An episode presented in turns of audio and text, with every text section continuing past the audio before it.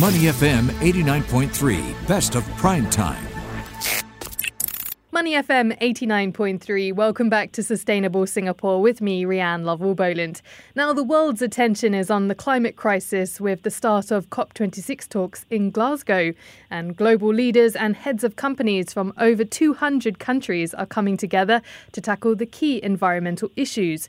But how can decarbonisation roadmaps actually be followed?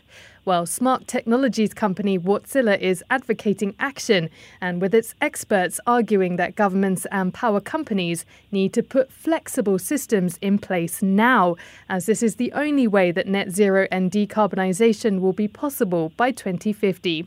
Joining me on the line to share more about how they aim to support achievable actions now for a net zero future is Nicholas Leong, Energy Business Director, North and Southeast Asia at Wärtsilä. Thank you so much for joining me. Thank you, Rian. Thank you for having us. For those who are a little bit maybe unfamiliar with Wärtsilä, can you share more about the work that you do? So, Wärtsilä is a 187 years old technology company from Finland.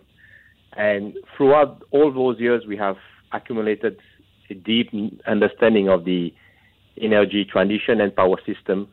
And as a result, we can help our customer to find their optimal and most efficient path towards a 100% renewable future while future proofing their power system.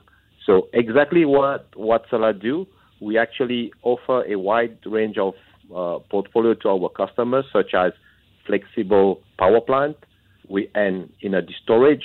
All of this is actually backed up with a strong worldwide service network, and our solution enable our customer to increasingly add renewable to their power system in a reliable and secure way while reducing emission, Rian.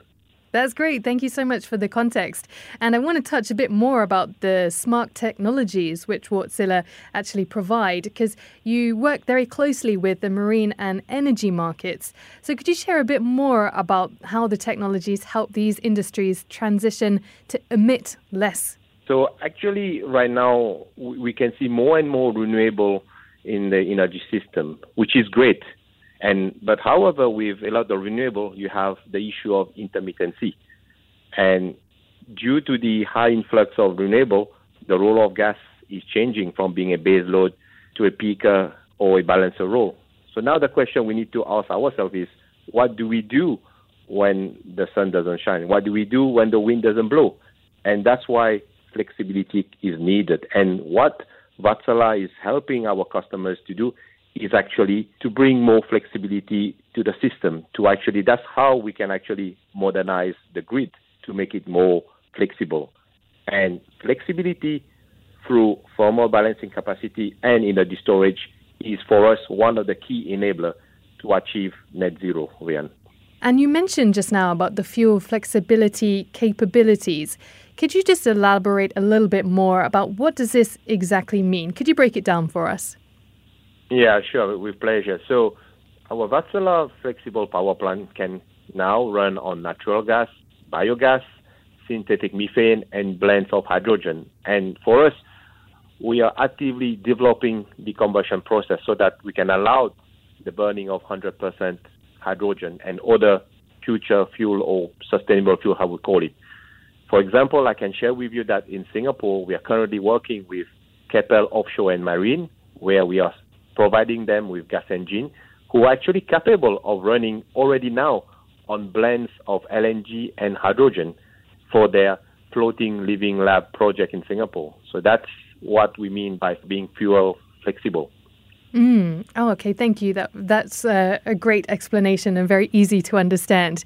Now, in the headlines is the COP26 climate summit. It's happening in Glasgow, and we've already seen a few deals on deforestation and methane. But I just want to ask you: Are you optimistic about what the summit might achieve? Well, I think our views is that personally, I see that there is it has been a very good start. We have seen a lot of countries that have stepped up and made their, their commitment to, to net zero. Uh, I mean, personally, I hope that they will stick to their promises and, like we say, walk the talk.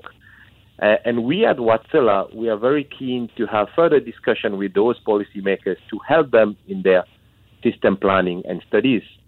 in order to help them to in these today's energy transition and tomorrow decarbonization. And actually, Rian, since you talk about COP26, we actually, Wärtsilä, prior to COP26 last week, we actually have launched a, a report which we call it Front Loading Net Zero.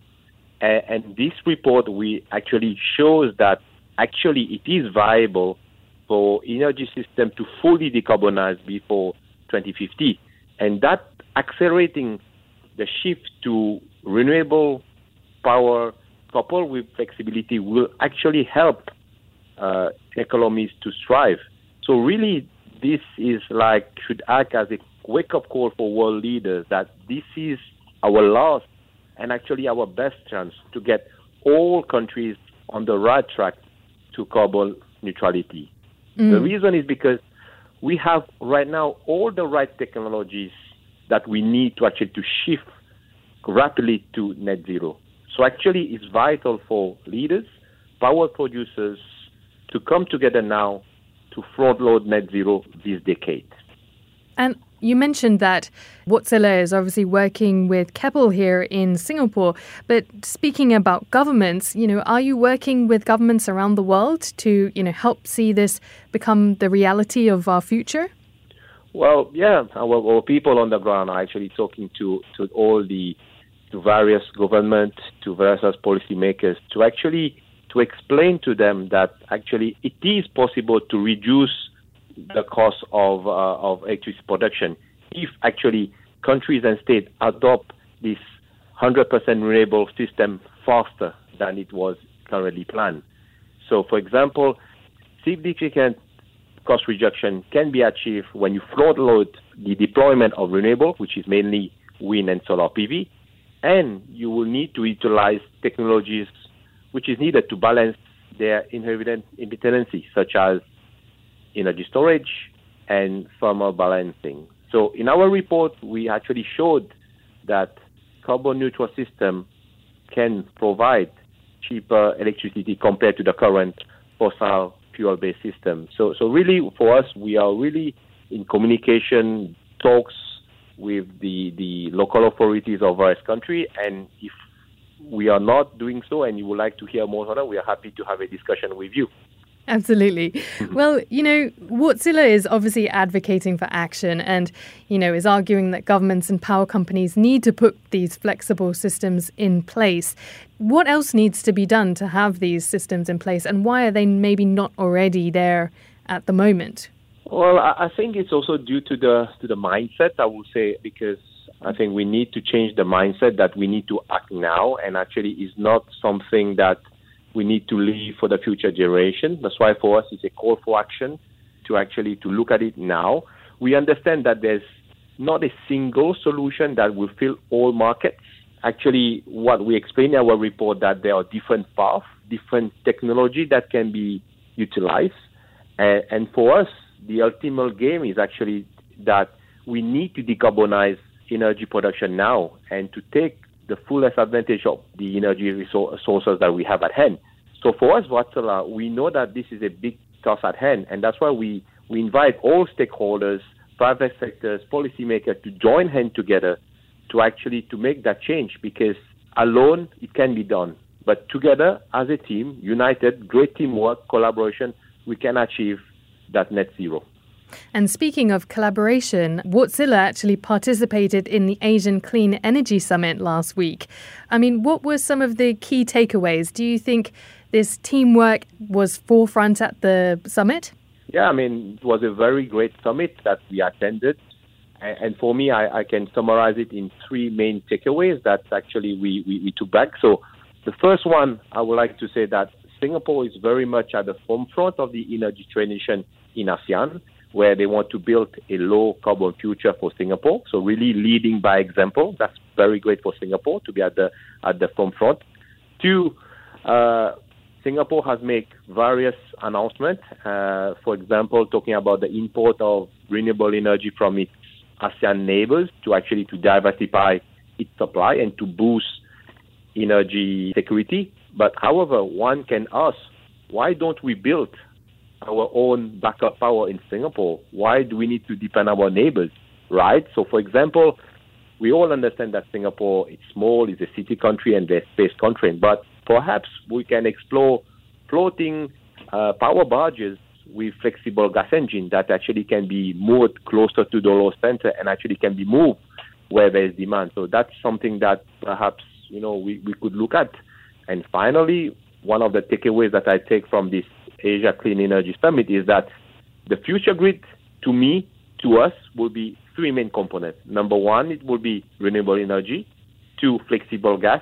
Three, it will be energy storage. So that's for me the future looking forward.